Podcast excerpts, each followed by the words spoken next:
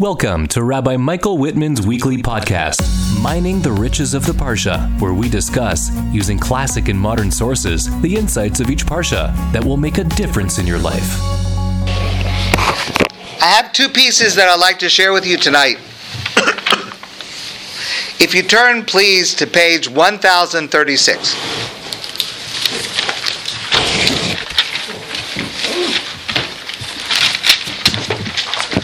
So the parsha is Shoftim. Page 1036, pasuk number Tesvav 15. One, 1036 or 1037, pasuk number 15.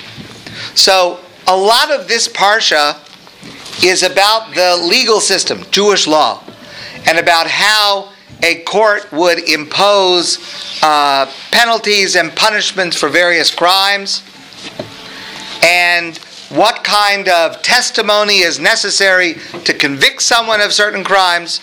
So the pasuk says like this: Pasuk 15, Lo yakum eid echad beish l'chol avon l'chol chatos b'chol ched. One witness is not sufficient to convict for any sin or trespass in court. Rather, al pishnei edim, only on the testimony of two witnesses, o al pishlosha edim, or three witnesses or more, yakum davar, the fact is established. So that's a very important principle of Jewish law, that when it comes to convicting someone in court, in, in Sanhedrin, for example, let's just take the worst case of murder and you're going to convict someone of capital punishment, that requires two eyewitnesses. I just want to point out there's another category of Jewish law which is not in court, but simply establishing what the truth is, and there one witness is sufficient. And there are certain cases, even in court, where one witness is sufficient. But in a criminal case, to be able to convict someone and to give them a punishment in Besdin, in Sanhedrin, that requires two eyewitnesses. Okay, two eyewitnesses. The eyewitnesses have to be kosher, fit. That means they need to be people who are known to have a reputation of being honest not to have any ulterior motive in testifying. So, certainly, witnesses cannot be paid for their testimony. They cannot have some kind of promise of, of how they're going to be treated because of their testimony. That would be invalid. And they have to have no personal connection to the person about whom they are testifying. They can't be a relative, they can't be a close friend, they can't be an enemy, because that calls into question their testimony. So there are a lot of requirements about what constitutes a valid witness for this purpose. Now, what happens if you have a situation where there's conflicting testimony? Two witnesses say Ruvain killed Shimon. And two other witnesses come and they say, no, Ruvain did not kill Shimon. You have a conflict in the testimony. We're assuming that all four of these witnesses are otherwise valid witnesses. What do you do when you have a conflict in testimony? So the Talmud explains that when you have four valid, two sets of valid witnesses, and their testimony conflicts. By the way, even if it's like two say Ruvain did kill Shimon, and a hundred say Ruvain did not kill Shimon. Once you have two, two is just as strong as a hundred or a thousand. So you have one set of witnesses saying one thing, the other set of witnesses rebutting them. The Talmud says we simply disregard them all. We they cancel each other out. We have no way to verify who's telling the truth. And therefore, we can't decide, we cancel it out. now, that's a very, very important principle because what that teaches us is that eyewitness testimony is not so reliable. Many people think, and especially people who study the Torah think, but I'm going to adjust that in a moment, think eyewitness testimony. That's the best kind of testimony there could be. How could you possibly disagree with eyewitness testimony? Well, here's what's interesting it turns out that eyewitness testimony is the least credible testimony that there is. Why? Because people make mistakes. People make lots of mistakes. I'm going to tell you something that you may find hard to believe, but it's true. Across the United States, a lot of people convicted for crimes. A lot of people are sent for punishment, capital punishment, even in the United States. Okay, separate subject. And there are um, a lot of people who are convicted who claim that they're innocent. Okay, most people who are convicted claim that they're innocent. Okay, but there are some, not a lot, but some, who are actually able, after they're convicted and in prison, even on death row, to prove that they're innocent. This happened especially when DNA testimony started to be used. So, DNA testimony in certain cases can be proof positive he didn't do it. Now, they did a study of people who were convicted of a serious crime, and then it was determined that they were wrongly convicted and they were let free. And they did a study. What was the testimony that convicted them in the first place? Eyewitnesses. In the overwhelming majority of cases, Mm-hmm. it was eyewitness testimony. How could it be? Because people make a mistake, or people have an ulterior motive.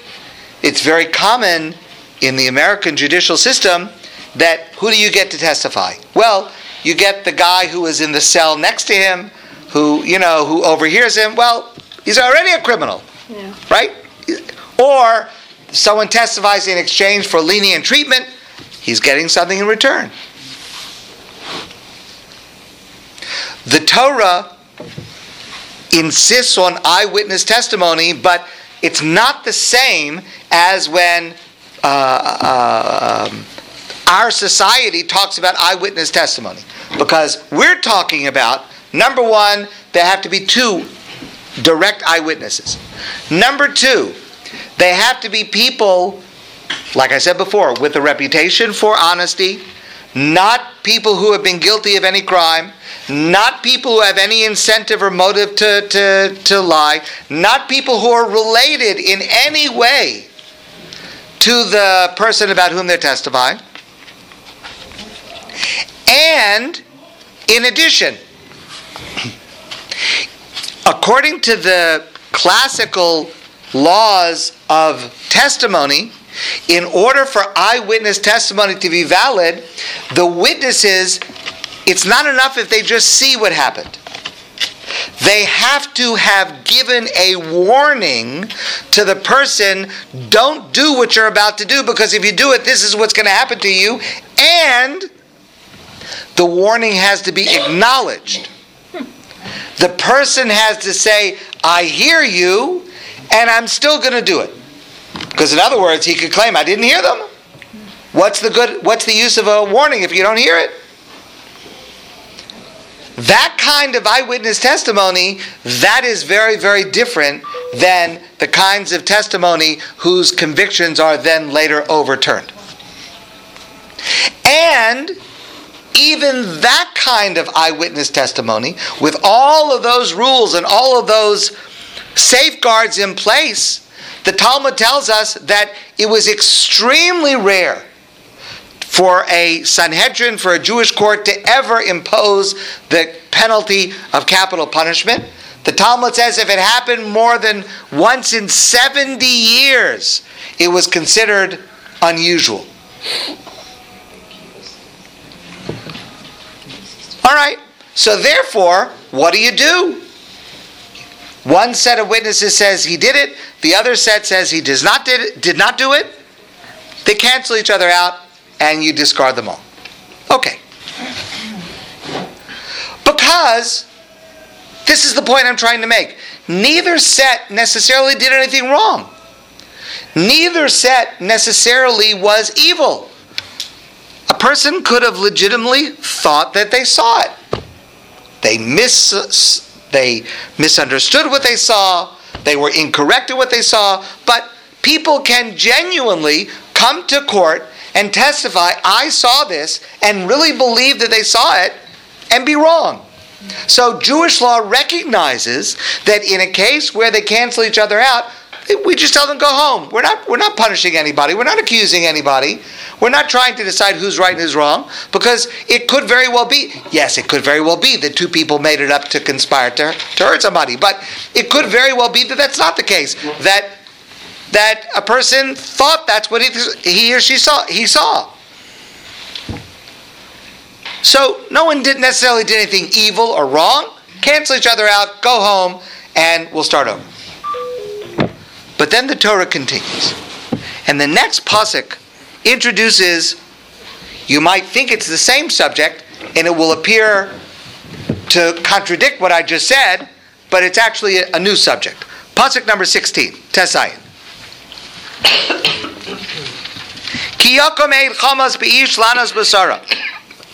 When a witness testifies against somebody, we'll call him Ruvain, that he did something wrong. Let's say he murdered Shimon. A witness comes, we're not talking about one, we're talking about two because one doesn't do anything, it's got to be two. Two witnesses testify that Ruvain killed Shimon. Pasuk 17. ועמדו שני האנשים אשר להם הריב לבני השם לבני הכהנים והשופטים שיהיו בימים ההם. Okay. ודרשו השופטים היטב so the two witnesses will testify, and the judges will cross-examine them to make sure they're telling the truth. V'hine aid sheker ha'aid, sheker ana ba'achiv, and it turns out that the witnesses were lying. Then, top of the next page, 1038. Then, the Torah does not say we tell them all go home and nothing happens. Pasuk 19. Vasisim lo kasher zamam lasas la'achiv we do to the witnesses what they tried to do to the defendant. Meaning, you testified that the defendant should be guilty of capital punishment, should be put to death, and it's found out that you're lying, we're going to do it to you. And we're going to execute you for your testimony. Hold on a second. Two minutes ago, Whitman said that if you find out that the witnesses are conflicted, you, you just tell them all to go home. What, what's happening here?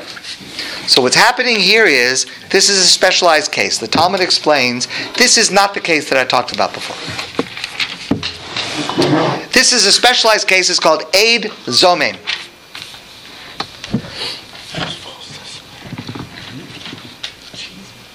If two witnesses, one set of witnesses comes and says Reuven killed Shimon, and another set comes and says no, Reuven did not kill Shimon, they conflict. We don't know who's telling the truth. The truth. Go home. But here, the case is like this: two witnesses come and say Reuven killed Shimon. Another two witnesses come and they say, you know what? We don't know about Ruvain. We don't know about Shimon. Maybe he did kill him. Maybe he didn't kill him. One thing we can tell you these two witnesses could not possibly have testified because on the day and the place that they say it happened, they weren't there. They were with us in another city. Mm-hmm. By the way, that's why witnesses always have to be able to give the time and place of what they're testifying about.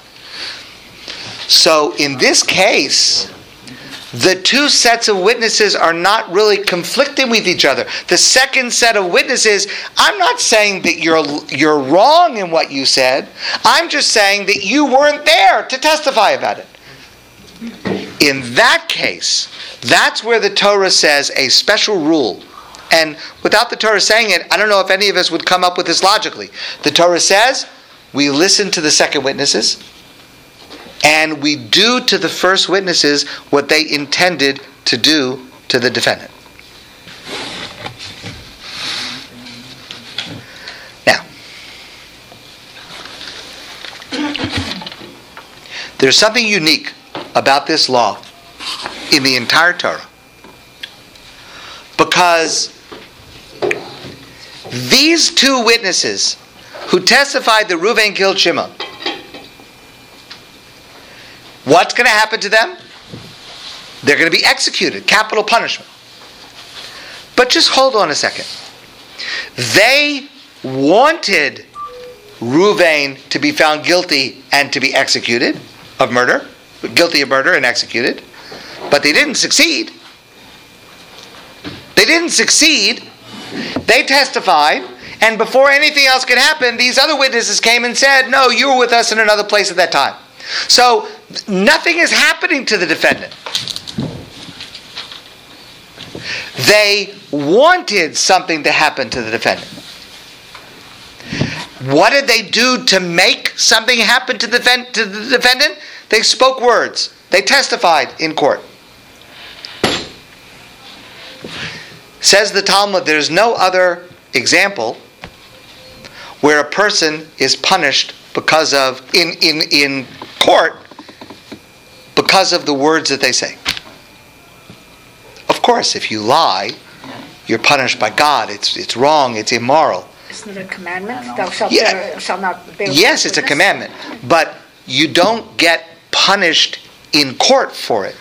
This is the only example where a person could be punished in court for words. Hmm. I want to just put that in parentheses because the commentators point out there is actually one other exception, but the Talmud says this is the only case. Let's just let's just deal with it simply. What's the lesson you learn from this? So, first of all, don't go to court and testify if it's not true, if you weren't there. Don't do that. That's okay. But most of us, we're not often testifying in court about a murder case. Mm. But I want to tell you something. This mitzvah, this law, is extremely relevant to every single one of us. Because what it says is, I can forfeit my life. I can give up my right to stay alive because of the words that I say. The words that I say create reality. Now, the truth is, usually we don't act like that. Usually we think, well, it's just words, right? Sticks and stones, but words can never hurt me, and and so what? And it's fake news, and all right, so a person lied, and all right, so it's words, but it's words. What did I do? What did I do? But that's not true. That's not true. Words really do create a reality. They can really hurt people. And, and they can help people. They can save people's lives. Mm-hmm. They can lift people up and they can take people down. The mitzvah of Eid Zomim, this, this mitzvah teaches us the power of words and it's not an accident that we always read this parsha just a couple of weeks before the high holidays.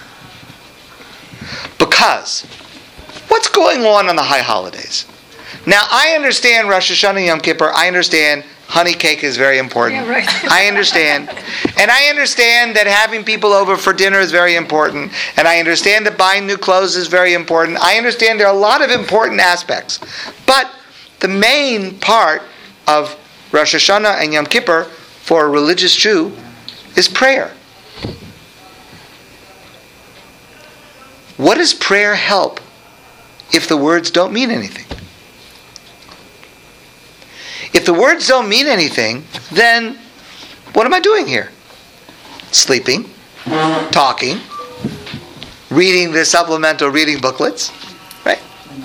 but not praying because because it's it's not real. It's not.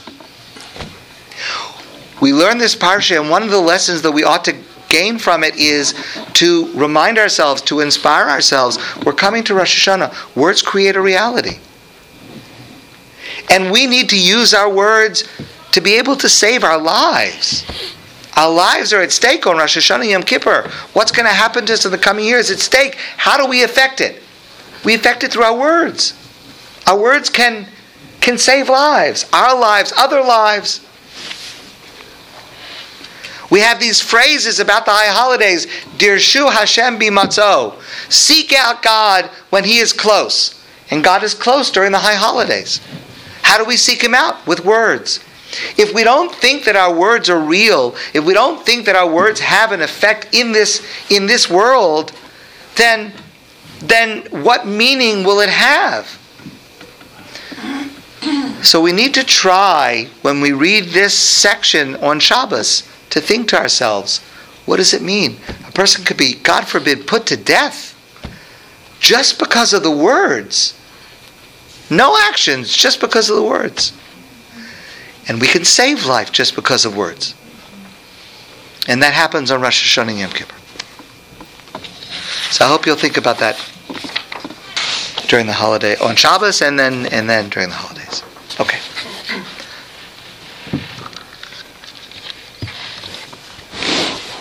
I want to go to another, a second piece. What I want to share with you is partially based on an essay by Rabbi Alex Ozar, and a similar approach is expressed in an essay by Rabbi David Stav. Both very wonderful rabbis in Israel. And it concerns a passage in this week's parsha that is very, very strange, very hard to understand. And even after we discuss it, there are going to be parts of it that are still going to be hard to understand. But I think that it has a very important message for all of us. So, I said before, our parsha is largely about the judicial system. The beginning of the parsha talks about appointing judges and the requirement for judges to be honest and truthful and not to take bribes. And the parsha goes on to talk about the judicial system and imposing penalties and punishments on people.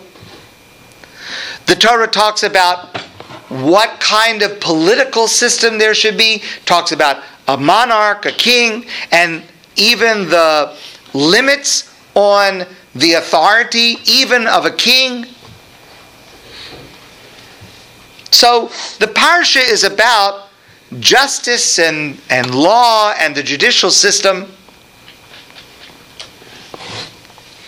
And it's clear from the Torah in this parsha and in other places that just to take the example of, God forbid, of murder, murder is a terrible, terrible crime, the most serious crime, one of the most serious crimes. And when there is a murder, God forbid,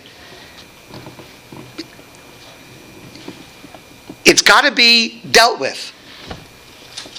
And the judicial system bringing someone to justice is, of course, you're not going to bring the dead person back to life. That's true. But it is necessary to cleanse the society from the pollution, from the dirtiness that was caused by this terrible crime.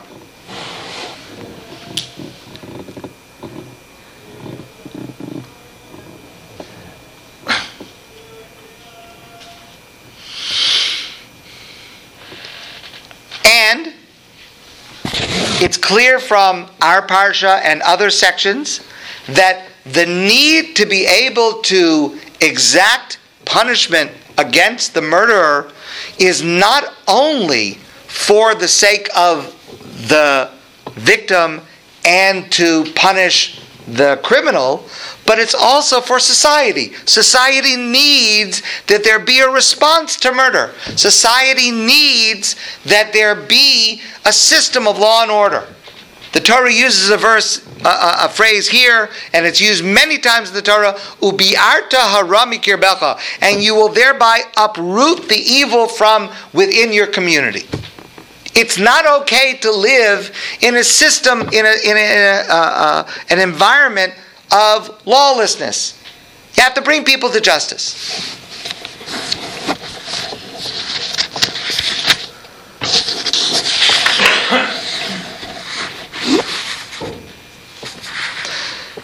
There's a woman, Jill Leovy, who wrote an article, and she said the most important thing that you can do to prevent murder, if you want to reduce the rate of murder, the most important thing that you can do is to prevent murders from going unsolved. The rate of unsolved murders is an indicator of the rate of murder. And it, this is based on, on uh, research, but it, it makes sense.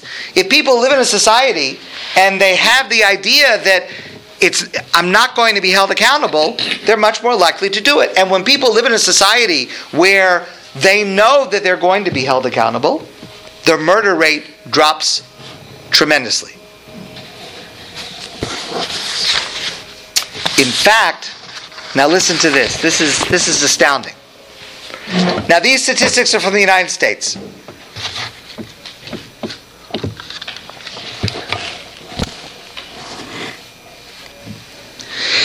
From 2010 to 2015, the murder rate in the US was falling, and it was less than 15,000 per year.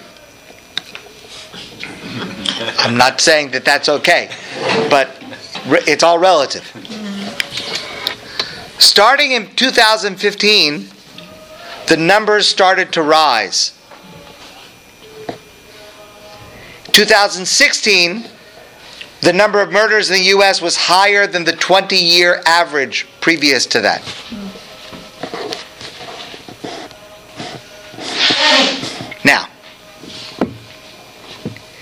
2016, in 59% of cases of murder, an arrest was made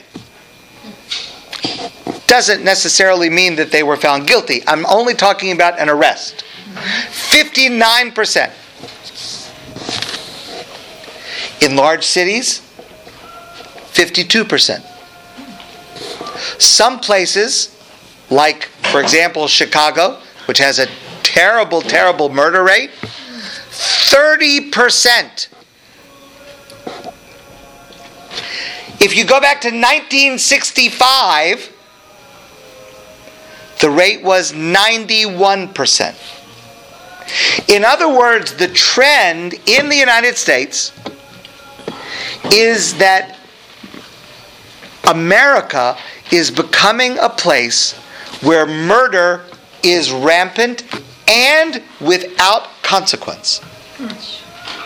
More and more, proportionally, more and more people Murders, there's no consequence. No arrest, no one held accountable. Which is which is a spiral because the the lower the arrest rate, the higher the murder rate is going to go up. So what happens in a situation where there is no perpetrator that we know of? What happens? If you can't arrest anybody, well, in the judicial system, in the US, in Canada, if you can't arrest anybody, that's it. There's, there's nothing you could do.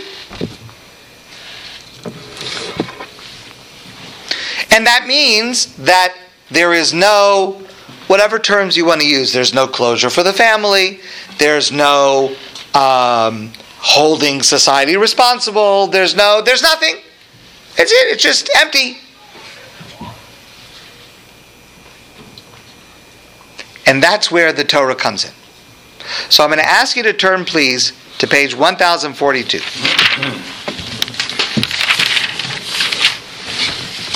This is the end of the Parsha. Very strange, but let's take a look and see if we can understand. Page 1042, the middle of page, pasuk number 1. Ki ba'adama when you come across a murdered body on the ground, in Israel, we're talking about in the land of Israel, not anywhere else. Nofel basadeh, lo no damiiko, and we're not able to find a murderer. So you have a victim of murder, but we don't know who did it. We don't arrest anybody, we can't find anybody. So Jewish law says we don't just leave it alone. We have a ceremony. It's a very strange ceremony. And it goes like this. Pasuk number two. Then the elders and the judges have to come out. They have to measure the distance from the corpse, the murder body, to all of the nearby towns to find out which town, which city is closest. Then, number three, then the city that is closest to the body, the elders of the city perform a ritual called Egla Arufa. They take a calf and, pasuk four, they take this calf to a river and they push the calf over the edge and the calf is killed. Then, Pasuk Hey, the Kohanim, the priests, come.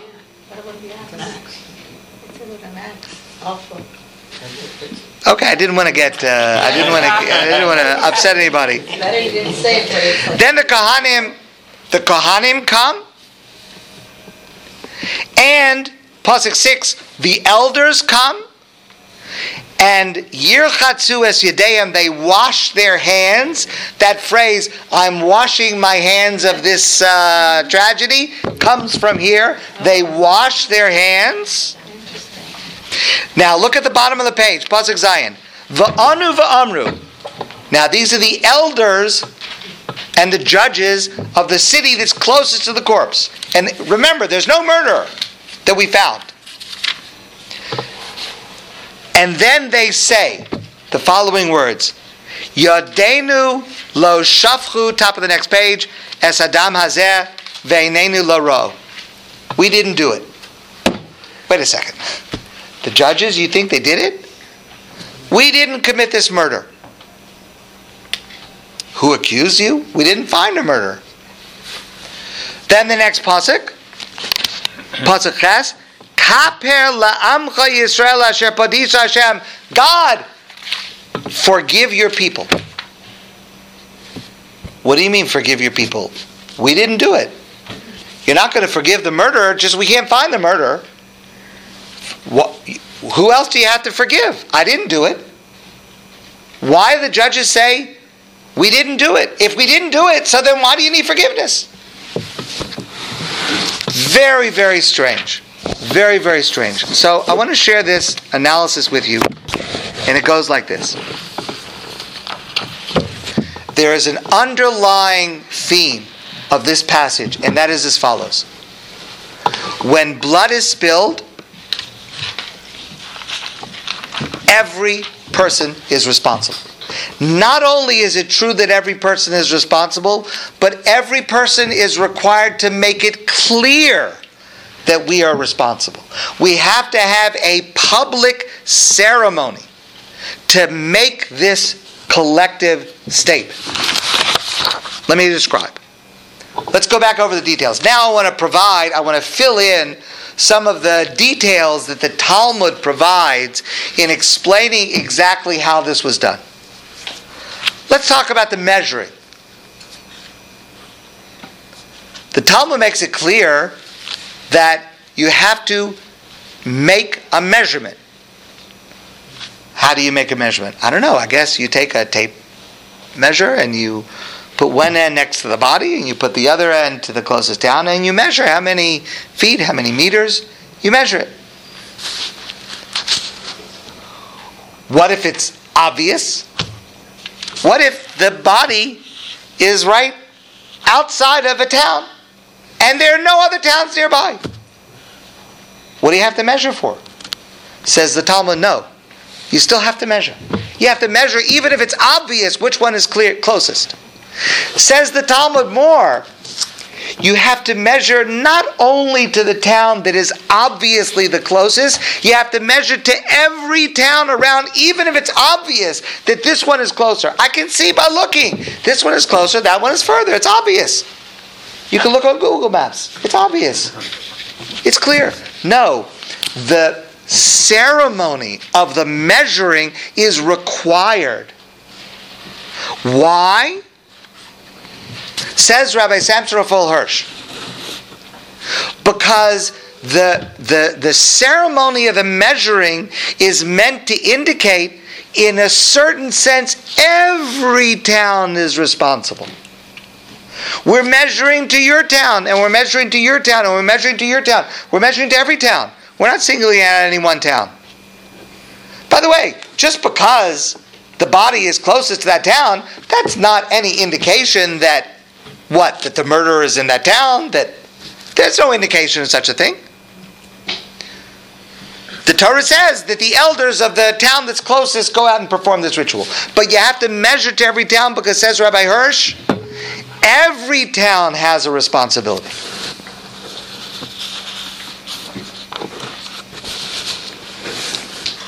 Who comes to this ceremony? Well, the elders of the closest town, yes, but also the judges from Yerushalayim and the Kohanim, the priests from Yerushalayim.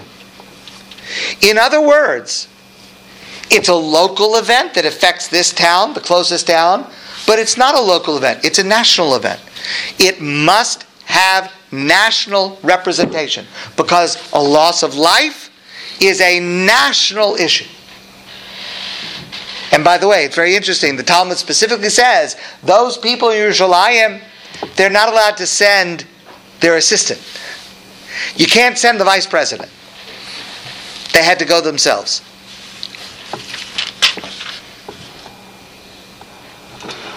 And then they come and say, lo we didn't do it. Who thought that they did it? I mean, they're the, the elders, the judges. Who would have thought that they did it? So there's several different opinions. I want to give you the opinion of Ibn Ezra. Ibn Ezra is a very important medieval commentator. He says as follows.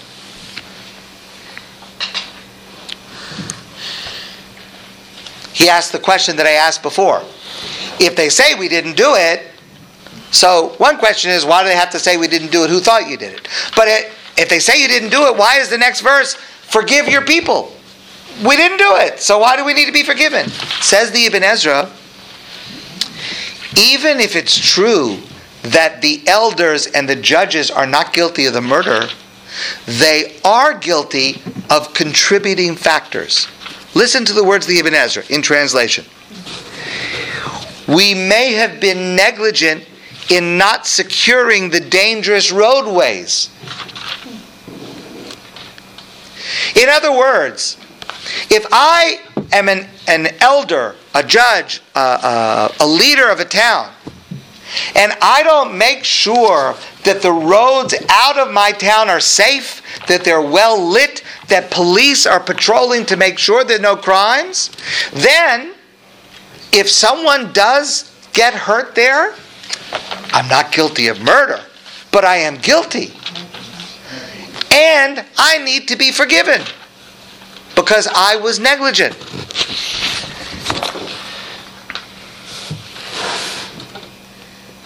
Go one step further. That's the Ibn Ezra. The Talmud Yerushalmi, the Jerusalem Talmud says, what was the, the guilt? It means judges. What do they do? The judges say, we were not guilty in overlooking other murders. We were not guilty in turning a blind eye to crime. Thereby, like I said before, leading to an increase in the crime rate. We're not guilty of that. We held people accountable. We have a judicial system. We go after murderers to hold them accountable. Okay? That's the Talmud Yerushalmi. The Talmud Bavli, the Babylonian Talmud, has a slightly different version. It goes like this. we did not allow this victim to be in our town and to leave without directions. Because if you have a person in your town or in your home, the Talmud says from here, you have a guest in your home and they're leaving. If it's a person that doesn't know their way around, you need to make sure that they know where they're going. Because if they get lost, something terrible could happen to them. Or another layer, if I am a leader of a town and I don't make sure that every single person in the town is taken care of, has a job, well, what do people do if they don't have a job? Some of them resort to crime. Well, here's the thing about crime if you hold somebody up because you need the money because you're hungry, there's a pretty good chance he's going to resist and you could get killed. So, what they're saying is, we did not create an environment where people were going hungry and they had to resort to crime, which may have led to this person being killed.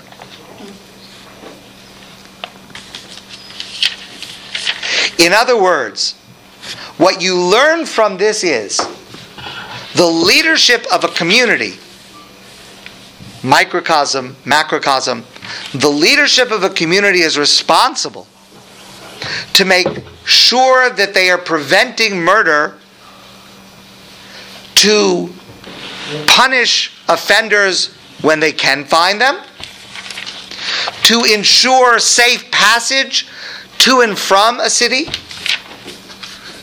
to make sure that no one has to face danger alone,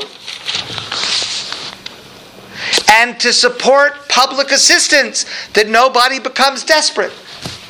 All of those secondary kind of causes, we require the nation to have this ceremony to state we didn't actually pull the trigger but we still need to be forgiven because we did not do all we should have done. We did not create the kind of society that would have prevented this from happening. I saw something amazing on Facebook. It happens sometimes. it's a quote by Desmond Tutu. But the quote's a good quote, okay? It's a good quote. There comes a point where we need to stop just pulling people out of the river. We need to go upstream and find out why they're falling in. That is Egla Arufa. That's the whole point. We need, as a society, to find out the reasons why the crimes are happening. Just because we don't have anybody to blame, anyone to punish, we all have to come and take responsibility for not going upstream and find out why they're falling in.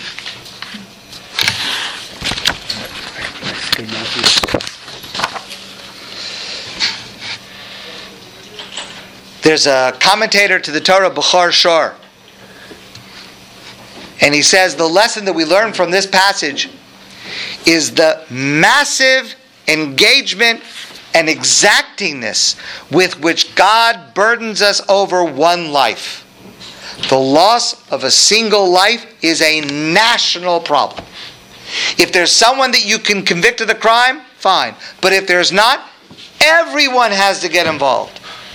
A single life, the loss of a single life that nobody cares about and nobody knows about, nobody knows this person, no one knows what happened to him. Says the Torah, there needs to be massive engagement.